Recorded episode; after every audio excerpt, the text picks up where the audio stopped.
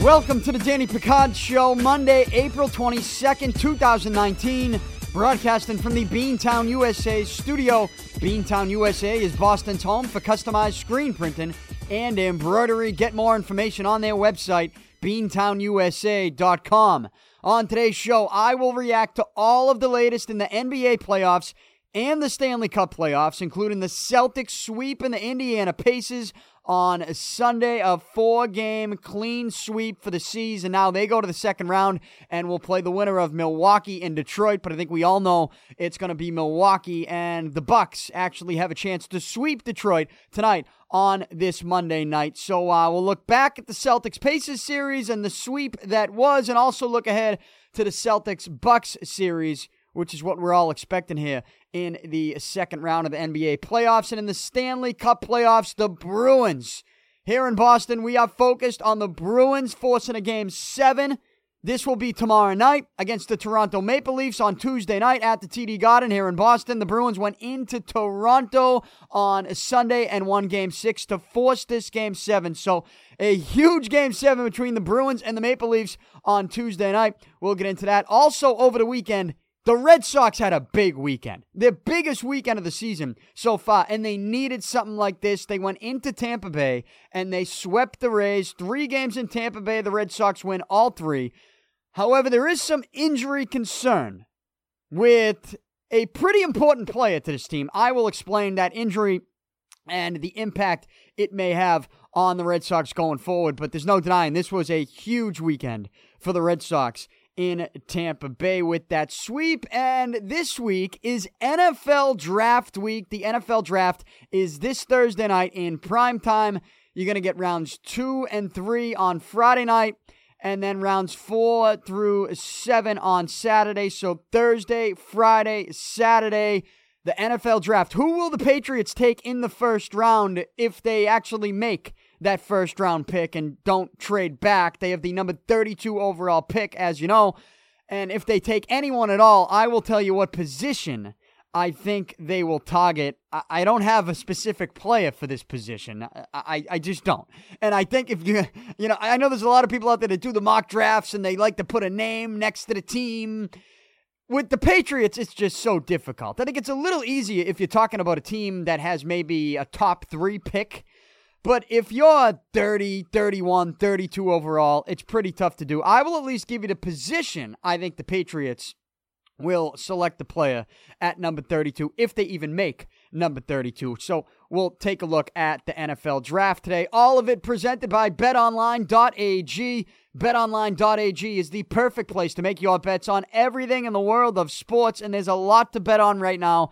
You got playoff hockey, playoff basketball, regular season baseball. I know people love to put some money on on either a good fight or a, a, big golf tournament. So make all of those bets at betonline.ag and you should sign up today by using promo code podcast1 to receive a 50% sign up bonus. That's promo code podcast1 for a 50% sign up bonus. BetOnline.ag, your online sportsbook experts and also the exclusive partner of Podcast One Sportsnet betonline.ag. Today's show is also presented by DraftKings. You can play for free at DraftKings.com or on the DraftKings app by using promo code PIC, P-I-C. That's promo code PIC, P-I-C at DraftKings. You will not get bored with daily fantasy baseball.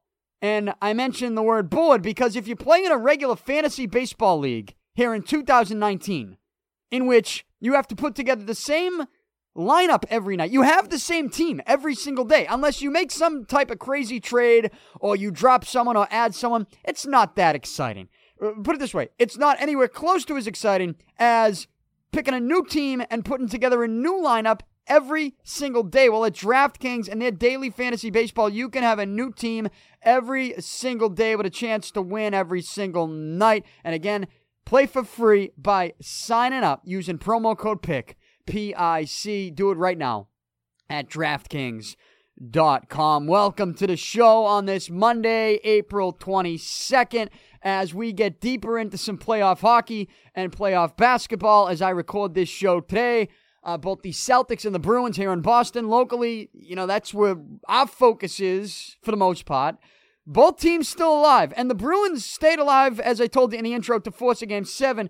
I do think, though, the biggest story is the Celtics.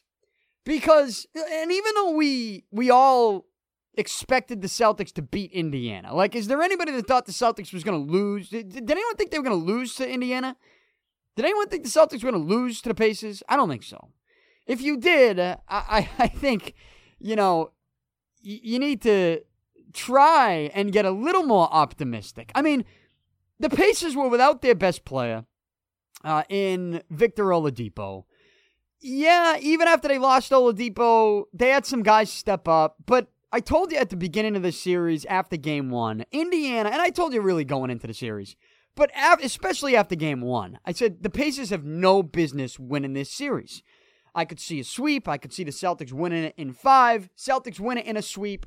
They win game four in Indiana on Sunday, 110 to 106. They do it on a day in which Kyrie Irving was not at his best. And with Kyrie Irving not at his best, Gordon Hayward stepped up with 20 points. Gordon Hayward had 20 points to lead the team. And uh, now it's on to the second round. And it's probably on to Milwaukee. Milwaukee can sweep. They can beat Detroit in game four tonight on this Monday night, and they probably will. They've been whooping the Pistons.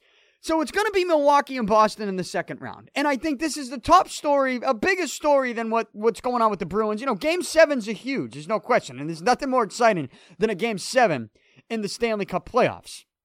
But from a storyline perspective, I think all of the drama that was built up with the Celtics all year long to get to this point where you look this good and this deep in the playoffs to sweep a first round series and now go up against the one seed in the second round.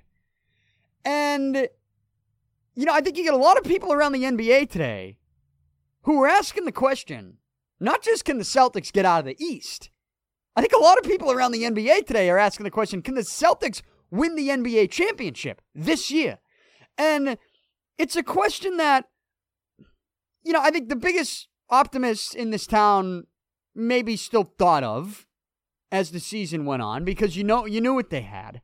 But um you know, there was so much drama and at times it just looked it just looked like this team was not on the same page on the court and then with things they were saying off the court, you know, it looks like it looked like the coach was was frustrated and you know, we, we really we were looking ahead to next year and the year after and not necessarily what could happen maybe in April, May, or June with this team this year.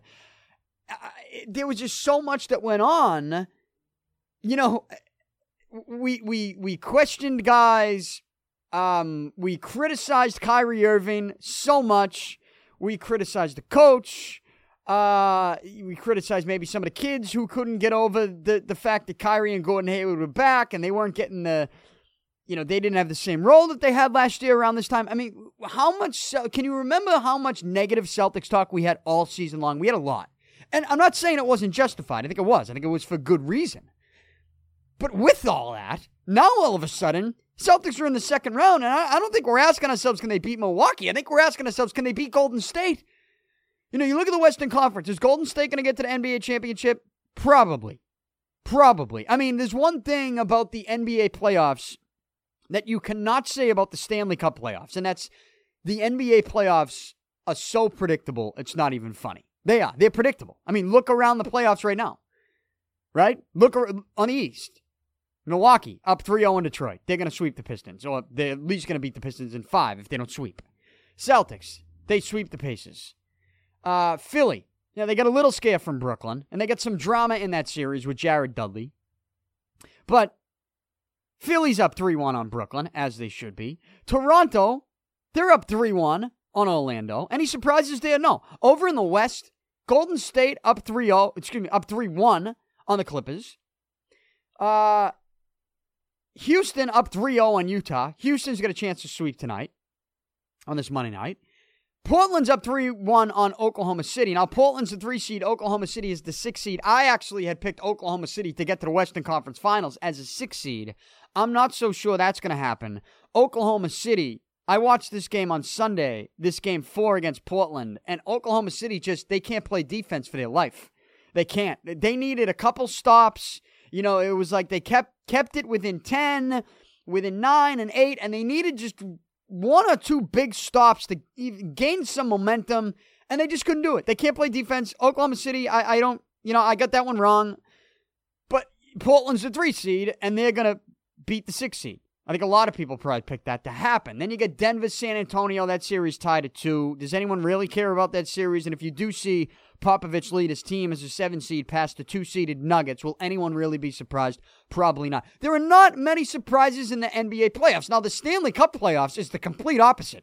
You have you have drama all over the place. Both one seeds in the playoffs, the one seed in the East, Tampa Bay, and the one seed in the West, Calgary, they've both been eliminated in the first round. Tampa Bay was swept by the eight seed Columbus Blue Jackets, and Calgary, the one seed in the West, they lost to the eight seed Colorado Avalanche in five games. So uh, that is the equivalent of Golden State losing to the Clippers in five games and Milwaukee getting swept by the Pistons. Neither of those two things are even possible to, to come close to happening. So it's just it's it's completely different when it comes to predictability. Um, the NBA playoffs are just so much more predictable than the Stanley Cup playoffs. But uh, you know, so as we as we sit here and now predict what happens for the Celtics, I think we predict that the West is going to be Golden State, right? Is that an easy prediction? Is Houston going to be Golden State in the second round? I think they'll give them a series. I don't think they'll beat them. And, you know, is either Portland or Denver or San Antonio going to be Golden State in the Western Conference Finals? It's Golden State going to go the NBA Finals. They're going the NBA Finals. Who will they play in the East? Right now, here in this town with this Celtics team, we're asking the question all right, can can they get there? Can they get there? I mean, is this eh, can they get there? Is this Celtics team going to win a championship after everything we've talked about, everything we've stressed about? This is why the Kyrie Irving stuff all year long was such a tough conversation to have. But eh, from from my perspective, and I've said this many times on this show, like I do not want Kyrie Irving to leave the Celtics. I want them to sign him. I've said it all year long, even with the some of the stupid stuff that he said. Even at times he frustrates you with that stuff and his his attitude, his personality. It's just it's, at times this season, Kyrie Irving was a tough guy to root for, and I I compared it to David Price because when you look at David Price with the Red Sox, and you're even seeing it this season with David Price, David Price had another great outing over the weekend. And I'll, I'll get to the Red Sox and I'll get to the Red Sox weekend. But David Price, uh, you know, going back to the playoffs last year, I mean, we know what David Price is capable of. So when, when, when he just the things that come out of his mouth that you just scratch your head and you're like, why are you doing this? Why are you saying this? Oh, his personality is tough to like. Um, I don't understand his attitude but it's it's just you understand what that player is capable of doing, right? So it's a it's a tricky situation to be in as a fan because you don't really want to run him out of town because you know if if he plays up to his potential, the team can, the team needs him to win, and the same can go for Kyrie Irving. It's like at times this season, just he was a tough guy to root for because of his personality and the things that he was saying, and uh but you know that if the Celtics want a chance to win a championship, they're going to need Kyrie Irving. And I don't care what you say about last year's team without Kyrie and without Gordon Hayward going to the Eastern Conference Finals, going to game seven of the East Finals. And obviously they ran into LeBron. You know what? The Celtics, they were not going to they were not going to beat Golden State with that team last year. They just weren't going to do it. The only way the Celtics can beat Golden State is if they have a player like Kyrie Irving who, all right, he didn't have a great game four, but you had another guy in Gordon Hayward step up and make up for that. And how many guys did they have in double figures? Six, seven? I mean, the Celtics are a deep team, and they're led by a Kyrie Irving who, in the playoffs, for the most part, is dominant. And I don't know if there's a better finisher in in the league than Kyrie Irving in the big moment? Like, is there? Kyrie Irving has had big shots in the NBA Finals. Um, throughout his playoff life, when you go back to Cleveland, even we've seen it a little bit in this series with Indiana. And and now we're no longer talking about the off court issues. We're no longer talking about the personalities or the way this team is going to gel together. We're talking about the Celtics now playing the one seed in the second round. And you know what? They could get back Marcus Smart. I, I know it, people are saying it's not likely, but you never know. You could get into games five or six of the second round series with Milwaukee, and maybe Smart is ready to go. And maybe that gives the Celtics the same type of boost that it gave them last year against Milwaukee in the first round when Marcus Smart returned from an injury. It's just the Celtics right now are the biggest story because of the way it looked in the regular season compared to the way it looks right now. It's like it's two different it's two different groups. It's two different groups. And I really think it just comes down to Kyrie Irving. Kyrie Irving, he has put his work boots on. He is focused on one thing, and that's a championship. And throughout an 82 game regular season, I don't I'm not so sure the focus was on that. You know, the focus was on a lot of other stuff. The focus was on apologizing to LeBron James and telling us about it. The focus was on his future and whether or not he would sign an extension with the Celtics. The focus was on, you know, dealing with young kids, wanting to be a leader.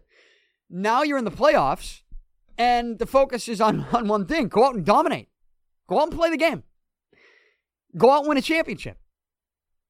And the fact that we're talking about the Celtics now and using the word win a championship with this team again feels good, doesn't it? Feels good. But this has been the problem with the Kyrie Irving situation is that I never wanted him to go anywhere. I never wanted the Celtics to not sign him, and I I I don't know that Kyrie even understands this, but. I think for the most part, the reason people are frustrated with Kyrie is because he has not committed to the Celtics. Everybody wants Kyrie Irving to commit to the Celtics. And you're seeing why in this first round series against Indiana. And you're going to see it in the second round against Milwaukee. And I think the Celtics are going to beat Milwaukee. And I think you're going to see the Celtics put up a heck of a fight in the Eastern Conference Finals, either against Toronto or Philadelphia. Um, but this is why, you know, it was such a strange situation to be in. I know a lot of people in this town that were kind of like, you know, towards the end of the regular season, they're like, oh, Kyrie, just, just goodbye. Like, we'll see you, you know? And I, I said I said to them, I said, be careful what you wish for. Be careful what you wish for. Kyrie can help this team win a championship every single year that he's he's around. So I don't want to get rid of him. Some people were so fed up with him that that they just they they threw up their hands and they said, "Good, see ya. Have fun in New York, or have fun in L.A., or have fun wherever you want to go. You don't want to commit to us. You know, good, see ya." You know, I'm I was never on board with that. I was frustrated with Kyrie, but I was never frustrated to the point where I'm like, good, see you later. I just wasn't. And and this is why. Because when Kyrie Irving is leading this team, they are a better team. They are a better team. They are a championship contender. Did they get to game seven of the East Finals last year without him? Yeah. Did they have any chance to win a championship, even if they get got to the NBA Finals last year? No if you add Kyrie to that team last year, maybe they do get to the NBA Finals. And maybe they do have a shot to beat Golden State with Kyrie.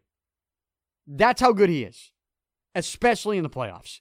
And when he doesn't have his best game, like you saw in game four in Indiana, and you can have someone like Gordon Hayward step up and give you 20, you can have all these guys in double figures,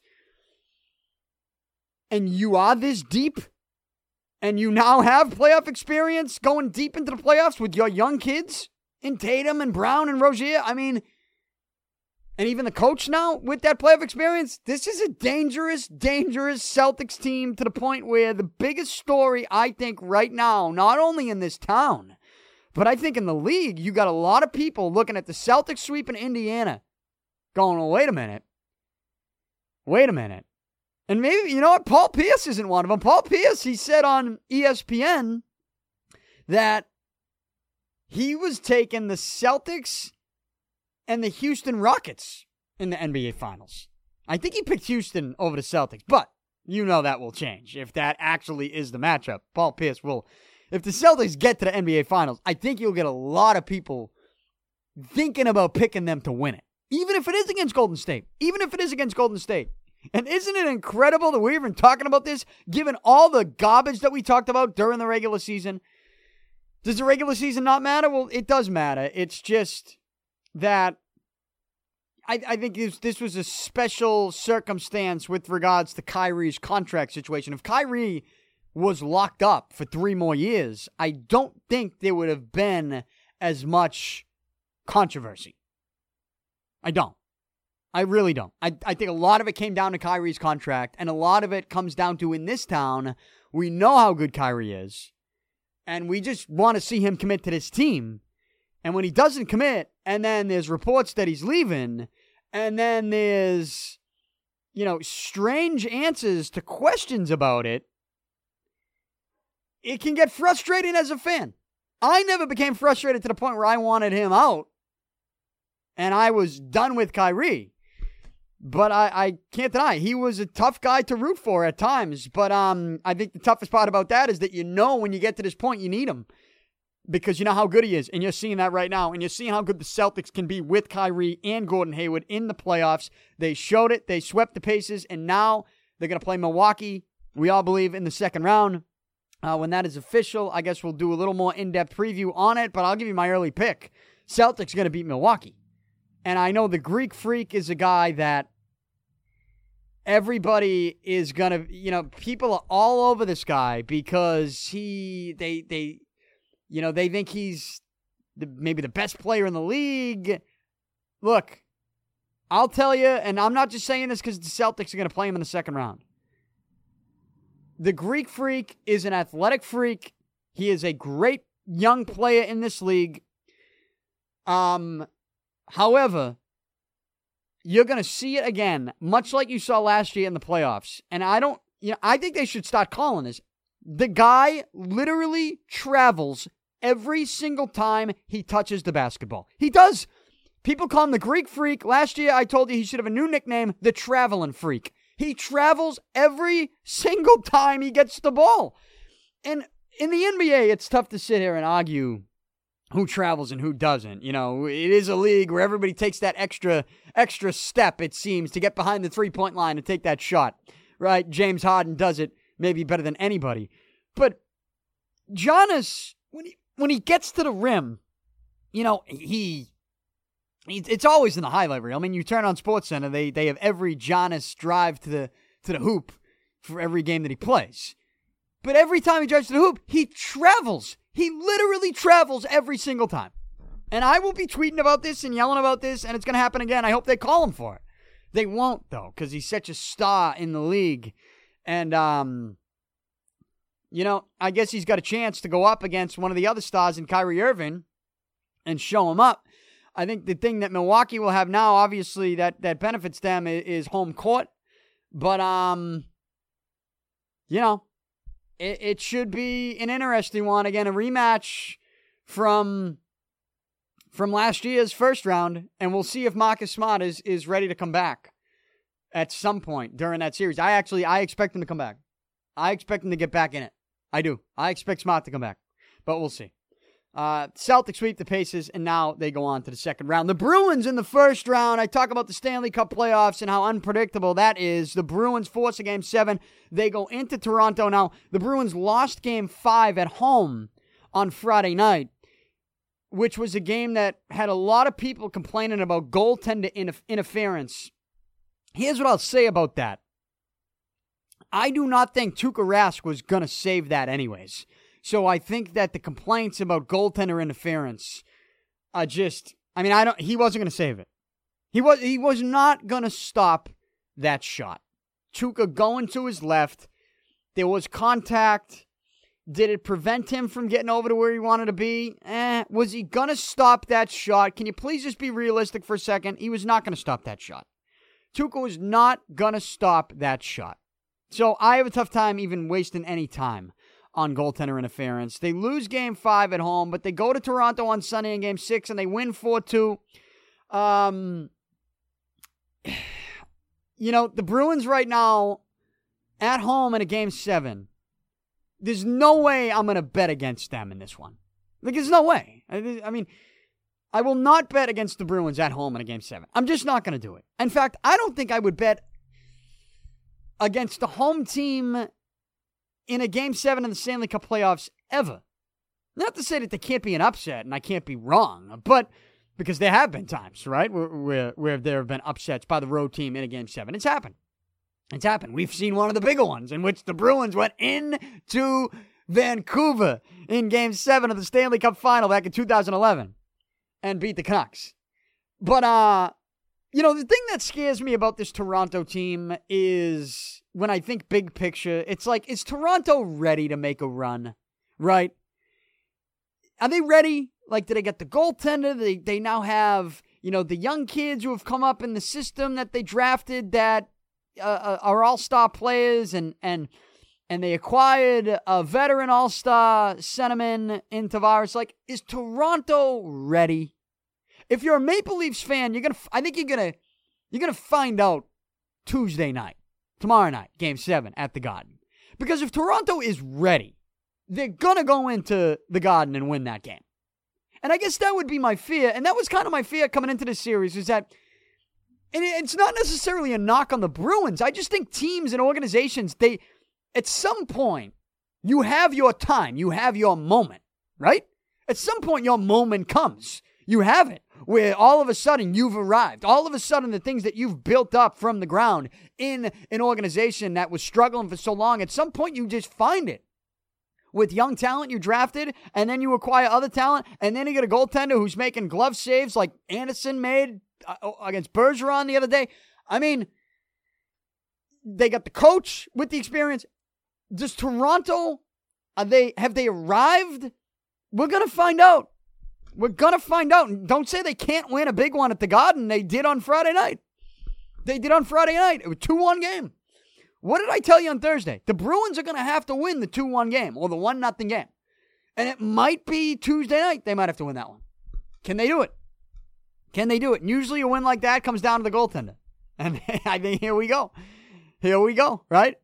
Um, but I think the thing that that scares me a little bit is you know, is this is this Toronto's time? I mean, there have been moments, a lot of moments in this series where I'm looking at Toronto going, ah, they might make a run. Like they might not just win this series; they might be the team that's winning the whole damn thing. Like I've felt that about Toronto in this series. When it when it comes, you know, you you check off all the boxes of what a team needs to have to have a championship run. But again, I I just think, are they ready? Is Toronto ready? I think I mean, well, we're going to find out. We're going to find out Tuesday night. I, I, I, still have a tough time putting my money against the home team in a game seven, so I'm not going to do it. I'm going to, you know, I'm going to bet the Bruins because even if they lose, I'm not going to regret that bet. The home team in a game seven, and if the Bruins can play the way they played in Toronto, you know, um, right out of the gate, you know, uh, you go back to game four. You know, if they could start like that, then you know, I think the Bruins are going to run into the second round. But, and not to jinx them and look too far ahead, but this is kind of an opportunity you don't want to pass up if you're either team because your second round matchup is going to be against the eight seed. And I know you could say, well, why would you want to play the eight seed? They look so good against the one seed. It's like, well, who would you rather play, Tampa Bay or Columbus? Come on. Come on. You'd rather play Columbus, wouldn't you? So you got Columbus sitting there, the eight seed, waiting for you in the second round. It's an opportunity you can't pass up, and you got this game at home. If you're the Bruins, it's like you got to take advantage of this. You got to. And, uh, you know, this is probably going to be the game Tuesday night, where on Wednesday, or, or, at least in my situation, on Thursday, Thursday's podcast. So, with the first round of the NFL draft on Thursday night, I'm considering waiting until Friday to give it a second podcast of this week. Uh, follow me on Twitter. I'll give you an update there at Danny Picard. But, anyways, just in general, reactions in this town that people will have on Wednesday, a day, day after game seven, which is Tuesday night. I'll tell you the top story. And, and I don't know the result either way. But the top story is going to be either Tuukka Rask won won a big one, won the big one for the Bruins, right? as they say, or Tuukka Rask shit his pants again. Either people will be done with Tuukka Rask by Wednesday morning, or they will be apologizing for maybe being a little too hard on Tuukka. Now, maybe they won't apologize because they say, well, you gotta, he's got to lead him to a cup, right? Tuukka's got to hoist that cup as the starting goalie. But uh, I think he'll be the story. I think it's going to come. That's what it, a game like this comes down to that. And, you know, if he lets up 3 or 4 at home in a game seven where you got Columbus sitting there waiting for you, the eight seed sitting there waiting for you in the second round, that's going to be a tough pill to swallow for a lot of people in this town. And, um, so that'll be the story. Uh, it, it, it, that's what it will come down to. But my fear would be, again, that Toronto is primed and ready to make a run. You know, you saw them in, in game five, and it's just, you know, they do have all the pieces. Will they put it together on the road in a must win game seven? It's the most exciting part of any playoffs, really. A game seven in the Stanley Cup playoffs. And it's not the first time we'll see Toronto and the Bruins in a game seven, and certainly not at the TD Garden, as we know.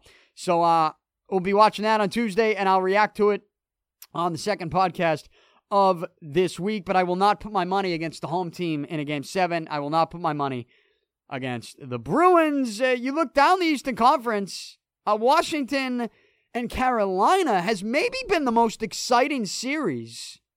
Oh, you know, I, just in general, I have found a lot of enjoyment in this Washington Carolina series. Dougie Hamilton with former Bruin Dougie Hamilton and somebody that I supported a lot. But you will not see, you will never see, I don't think you'll ever see this again. Dougie Hamilton, in their last game, Carolina's last game against Washington, there was a puck late in the game behind his own net. I don't know if he thought it was an icing. I think that's the excuse that he thought it was an icing and he didn't go get it. And he saw he saw Ovechkin coming, right? And instead of taking the hit, he just pulled up and didn't even go after the puck. I mean, I don't even know how you show your face in in the dressing room after that one. And it turned, but it resulted in a goal. Ovechkin gets it, throws it out front, and then Brett Connolly scored the goal. One of the more embarrassing moments that you'll see. I mean, I felt embarrassed for him to pull up, not go after that puck behind the net. He literally came to a complete stop about five feet away from the puck because he knew he was going to get crushed by Ovechkin in a race for the puck behind the net. I mean, I can't even do it justice explaining it. You got to go watch it. But Washington leads that series 3 2. They're going to win that series. And then they will play the Islanders in the second round. The Islanders swept Pittsburgh. It's like a series. I, I don't even think I saw a second of this series. I didn't see a single, I didn't even see a highlight the series was over before I saw a highlight. What happened to Pittsburgh? So the Islanders now they're trying to figure out where are they going to play their second round games, right? Because they, got a couple of different arenas, but they I think they prefer to play them at the at the old barn. I don't know that they're going to be doing that, but the Islanders are sitting there waiting. Probably will be Washington, and in that series I'd take Washington, and it's like Washington you, know, you look up at the top of the bracket, and the best team is gone in Tampa Bay. So uh, I'm sticking with my Washington pick. I pick Washington to repeat and win the cup again, and I'm sticking with it. Now, over in the West, you got Dallas leads Nashville. Uh, by the time you listen to this, maybe Dallas wins that series. I would expect Nashville. Here's what actually one thing I've noticed about Nashville. I've watched a couple of these games. Um, and the games in Nashville, the crowd wasn't the same. Nah, there was a. I don't know if it was just hangover city in Nashville and everybody was.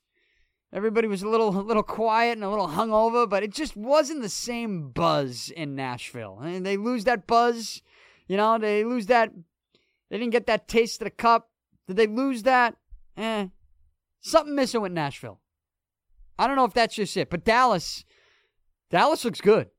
Dallas looks good. Radulov, Benn, Seguin, Uh, Dallas looks good. I, I don't know that Dallas is going to blow this 3 2 lead.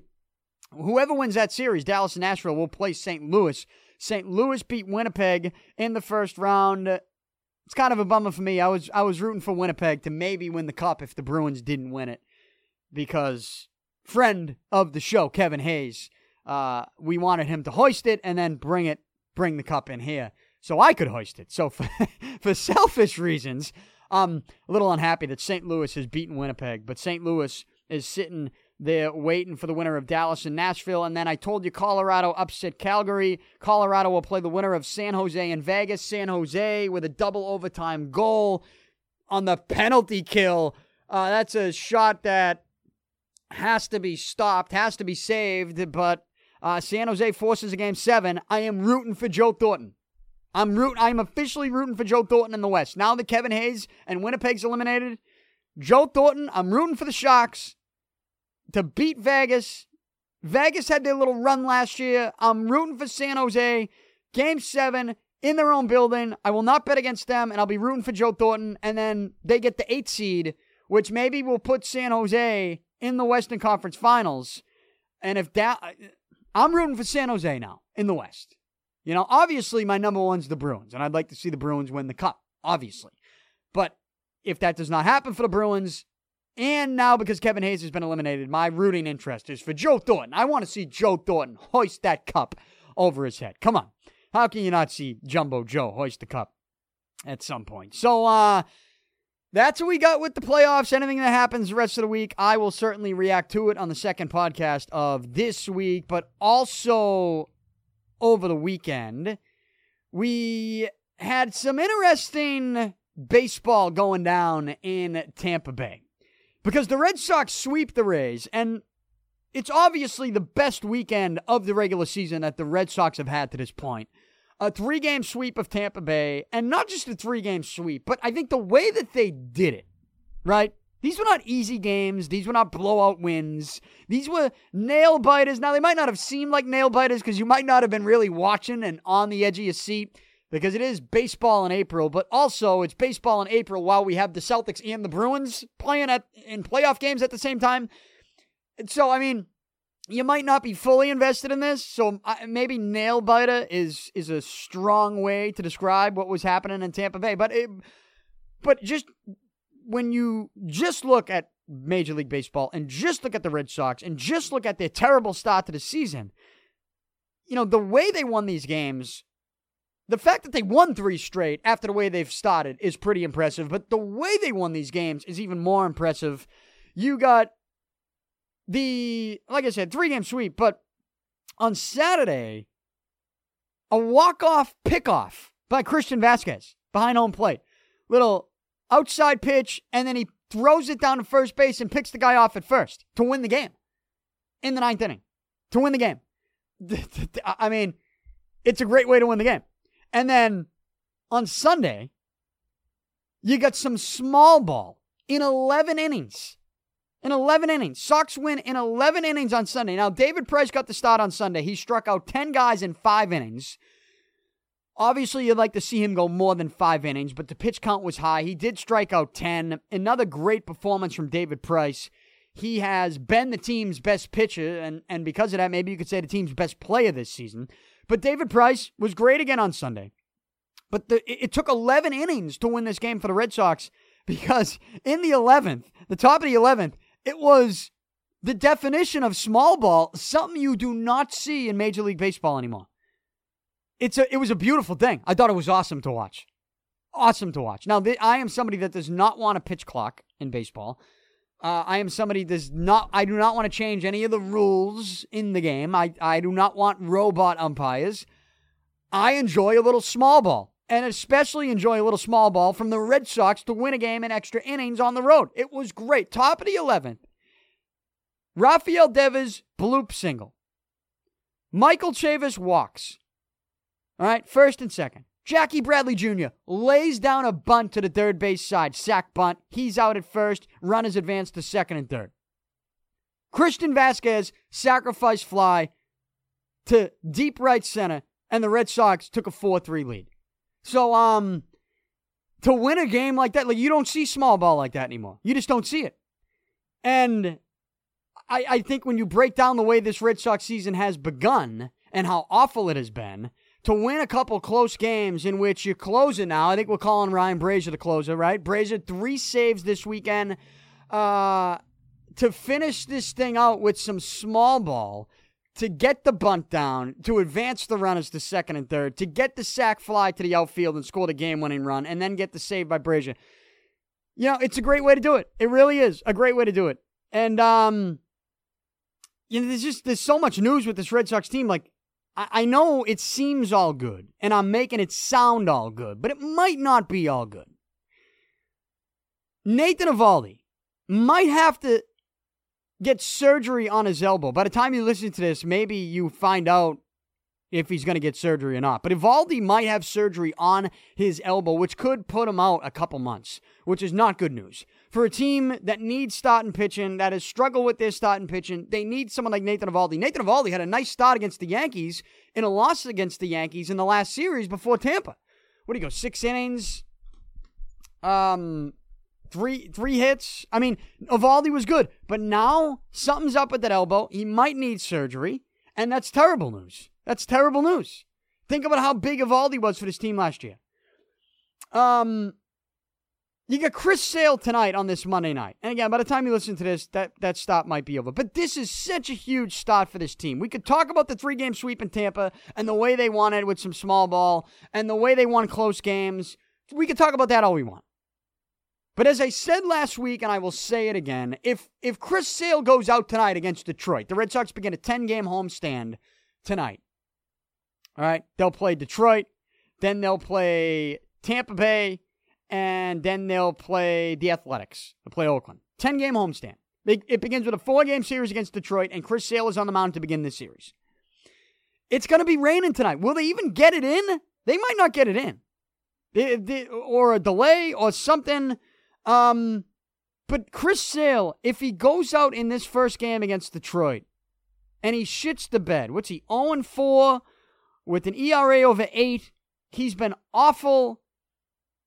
I, guess it, it, it looks like it's going in the right direction where his velocity is up, but he just didn't have his location in his last outing. If he could just put it all together, then he should be good to go. But until we see that he's good to go, on Chris until Chris Sale dominates, there's still going to be something missing with this team. And they can win three straight in Tampa all they want, and they can win close games on the road all they want.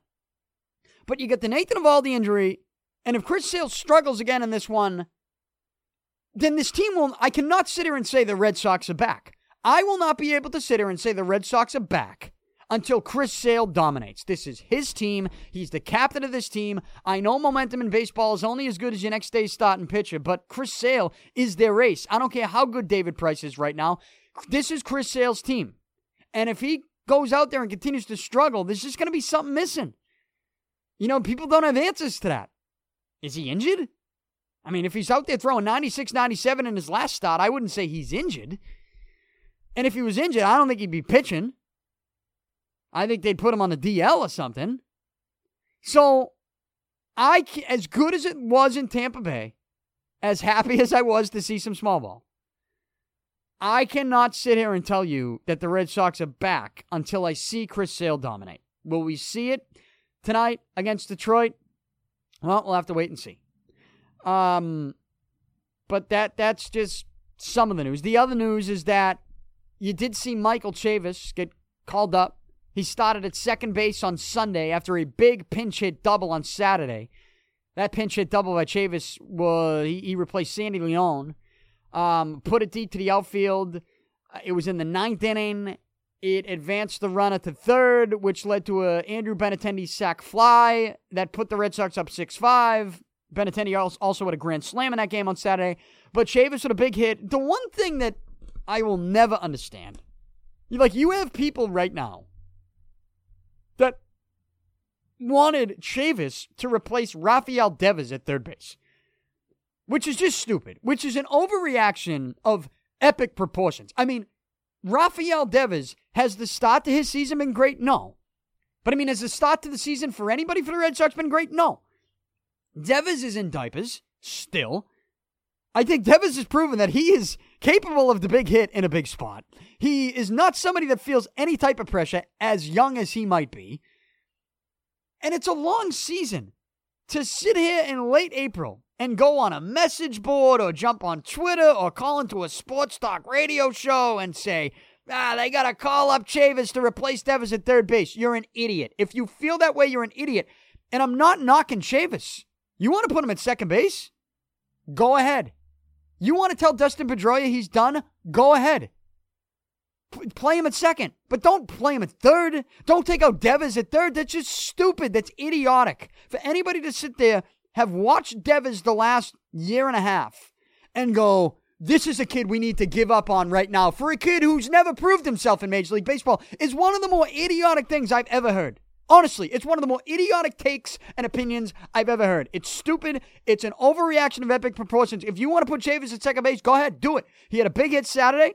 Um, you know, I I think that he had a big. You could say he had a big walk, part of that small ball eleventh inning on Sunday. But don't take out Devin. Don't don't give up on Devers for a kid that you know nothing about. That's just stupid. You know, I could see if Devers was in the league five, six years and it just never panned out. That's one thing. Devers is still improving. He's still learning. His defense at times is shaky, but there are still times he makes turns a big double play. We saw that over the weekend. Don't give up on Devers. You give up on Devers, you're an idiot. That's the way I feel. That's the way I feel. Because, you know what? Stick to your message. Stick to your little anonymous message boards. But the fact that you would tweet out that oh, a lot of people feel like they want to give up on Devers, don't read a message board and then categorize that as a lot of people. I just don't think that's real life. And you could say, well, Danny, then maybe are you just arguing? Are you making the straw man argument? Well, I mean, I don't know. It was tweeted out, and I'm just sitting here to tell you if you want to give up on Devers for a kid that you know nothing about, you're an idiot. You're an idiot. That's that's how I feel about that. But um, if you want to put Chavis at second base, be my guest. Be my guest. Be my guest. Play him at first. I don't care. I mean, on nights that obviously you got to keep Moreland in the lineup. Moreland is is crushing it. Um, but I'm just saying, don't take out Devers for Chavis, please. Don't do it. Red Sox sweep the Rays. Uh, there was another story on Sunday. Uh, the Rays starter got yanked early, and he was just crying literally, I think, in tears on the dugout. Um, you know, hey, it happens. It's a bad decision. Manager made a bad decision, but I think the reaction from the pitcher was weird. Reaction from the pitcher was strange. You would have thought that he just lost Game Seven of the World Series. Take it easy. Take it easy. Uh, but we'll move on from the Red Sox. But a big weekend. Uh, I don't think anyone can deny that. We'll see. Uh, again, it comes down to Chris Sale, right? I mean, if Chris Sale stinks up the joint tonight, there are going to be concerns on Tuesday with this team, and we won't even think about the Tampa Bay series anymore. So, Chris Sale, tonight is the night. Chris Sale can officially turn this Red Sox season around with a dominant performance against the Tigers. And then on Thursday, we got the NFL draft. Thursday, Friday, Saturday. Round one Thursday night in prime time. As you know, they do this whole prime time Thursday night special now. And then you got rounds two and three on Friday, and then rounds four through seven on Saturday. So, uh, you look at the Patriots. The local perspective here is that the New England Patriots, the Super Bowl champion Patriots, who have lost a good amount of impact players this offseason. Uh, they lost Trey Flowers. They lost Trent Brown. You lose Rob Gronkowski, though, you know, I believe that Gronk is going to come back at some point. But, anyways, you still have to prepare if you're the Patriots as if he's not coming back. That's how you need to go into the draft. As much as you think there might be a chance to get Gronk back at some point later in the season, even if even if there's some crazy conspiracy behind the scenes secret plan and you know Gronk is coming back, you still have to prepare for the draft as if he's not. Right? You do. You have to prepare as if he's not. Now, the Patriots have 12 picks. That has to be the most, right? I, I don't actually know if this is the most, but I'm going to go out on a limb and say it is. 12 picks has to be the most in the draft this year. Who has more than 12 picks? I feel like if we knew another team that had more than 12 picks, we would hear about this. We don't.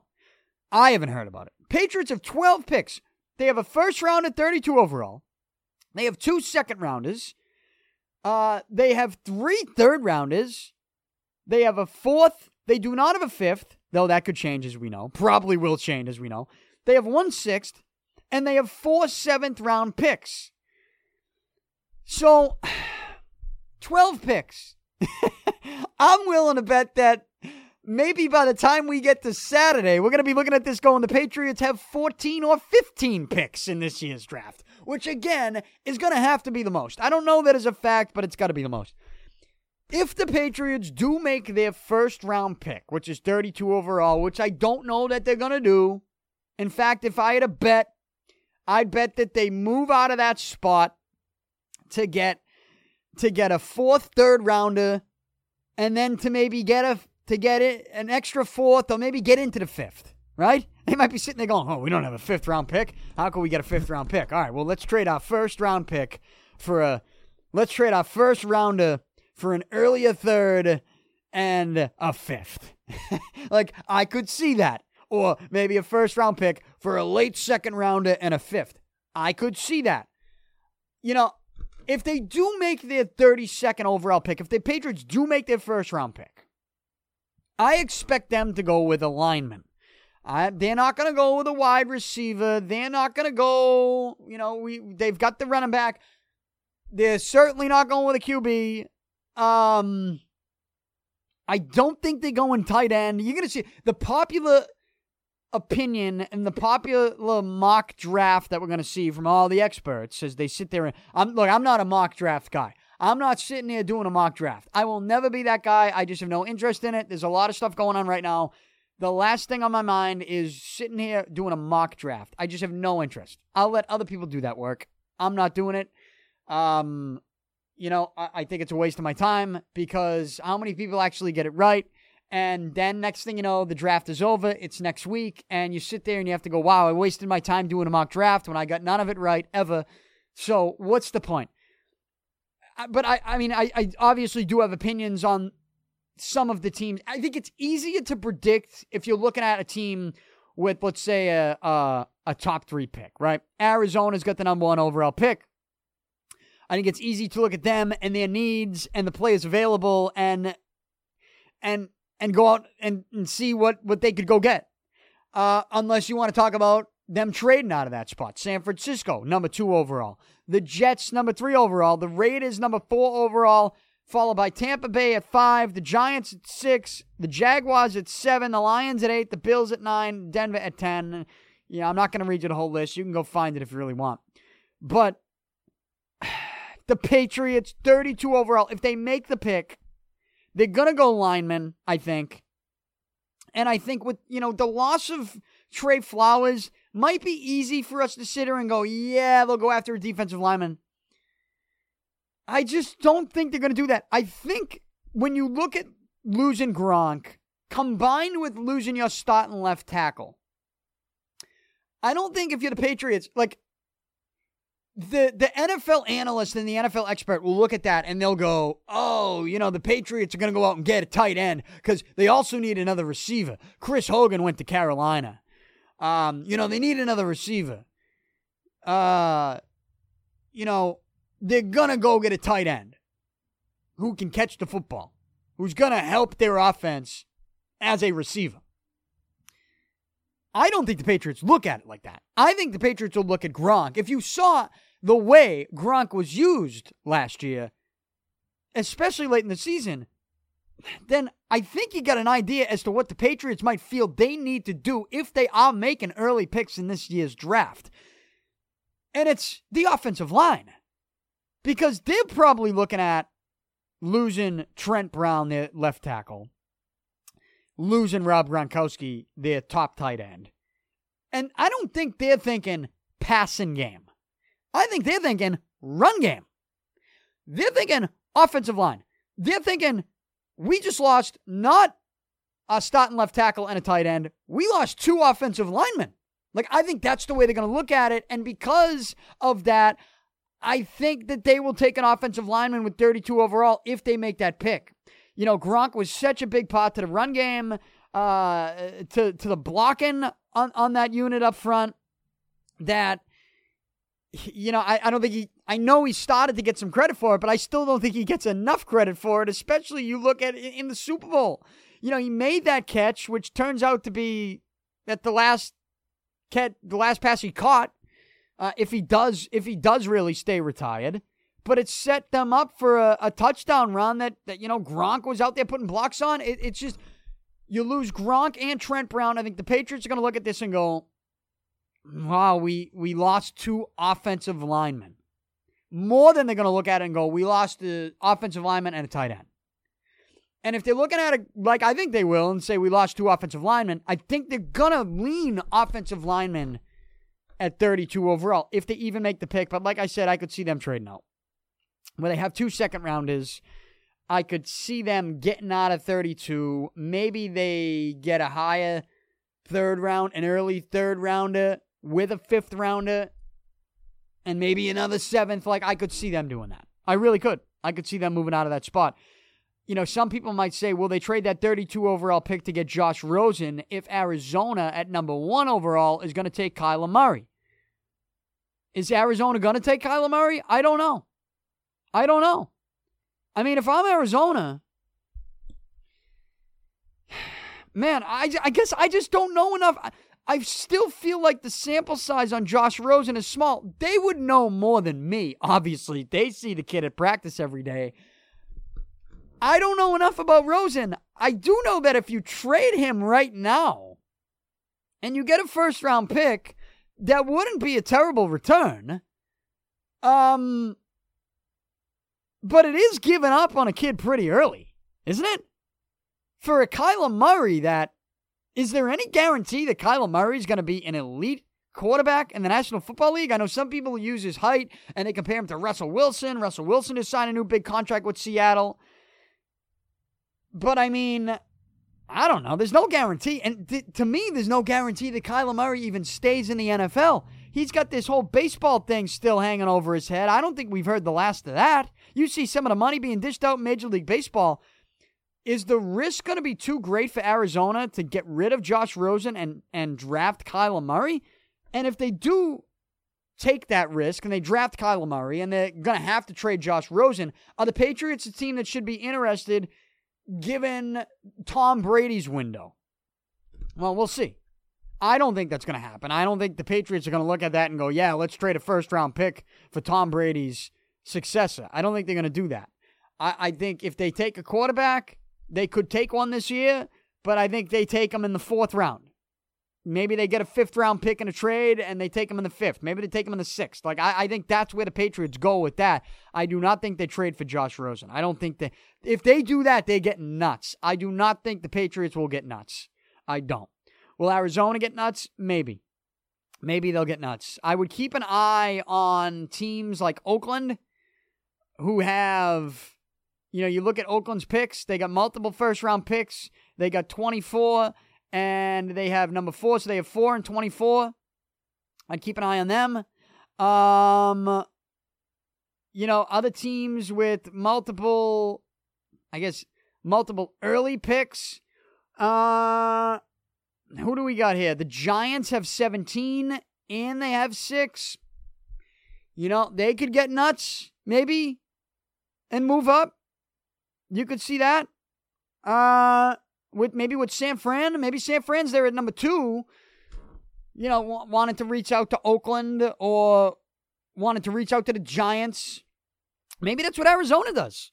Maybe Arizona's teasing the Kyler Murray stuff, and, and maybe they give a call to the Giants. You know, the Giants, if the Giants are serious about a quarterback, then the Giants should be talking to Arizona.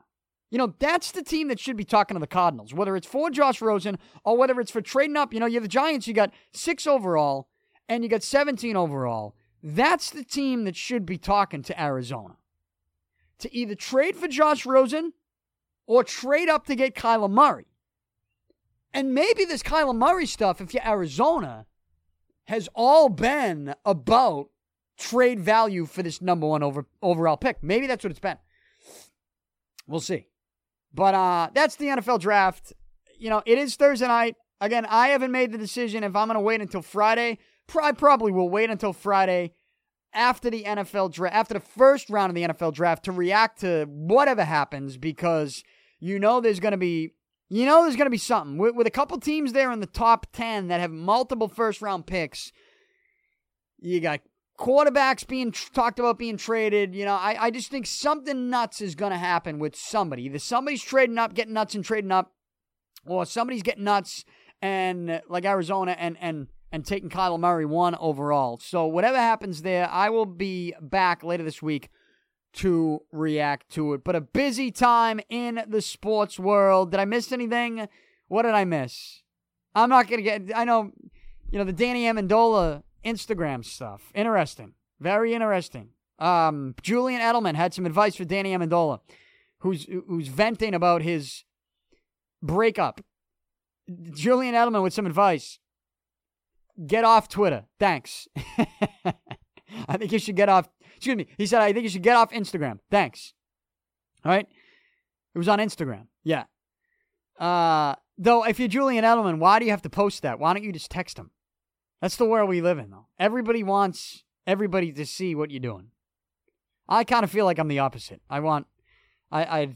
It's it's funny too. Danny Amendola, like part of his rant on his Instagram about his breakup was that his now his ex girlfriend wanted to be in the public spotlight, and Danny Amendola didn't want that. Yet Danny Amendola is airing it all out in the public. Uh, it, it kind of contradicts himself. But you know, it's his business. It's just now everybody knows his business because he's the one who put it out there. He should take Edelman's advice. He should probably delete his Instagram account immediately. But uh, I, am not going to really dip into that any further. So we'll keep our eye on the Stanley Cup playoffs, the NBA playoffs, the Major League Baseball season, and of course the NFL draft. I'll react to all of that later this week. Get this show at Podcast One, also on iTunes, Spotify, and anywhere podcasts are available. Follow me on social media Twitter, Facebook, Instagram. I'm on there. I'm not venting the way that Danny Amendola is, and I probably never will. But um, you can still follow me on up for updates on this show at the very least. So do that. Subscribe. Hit the follow button. Have a great week. I will talk to you later this week. Enjoy the NFL draft. See you.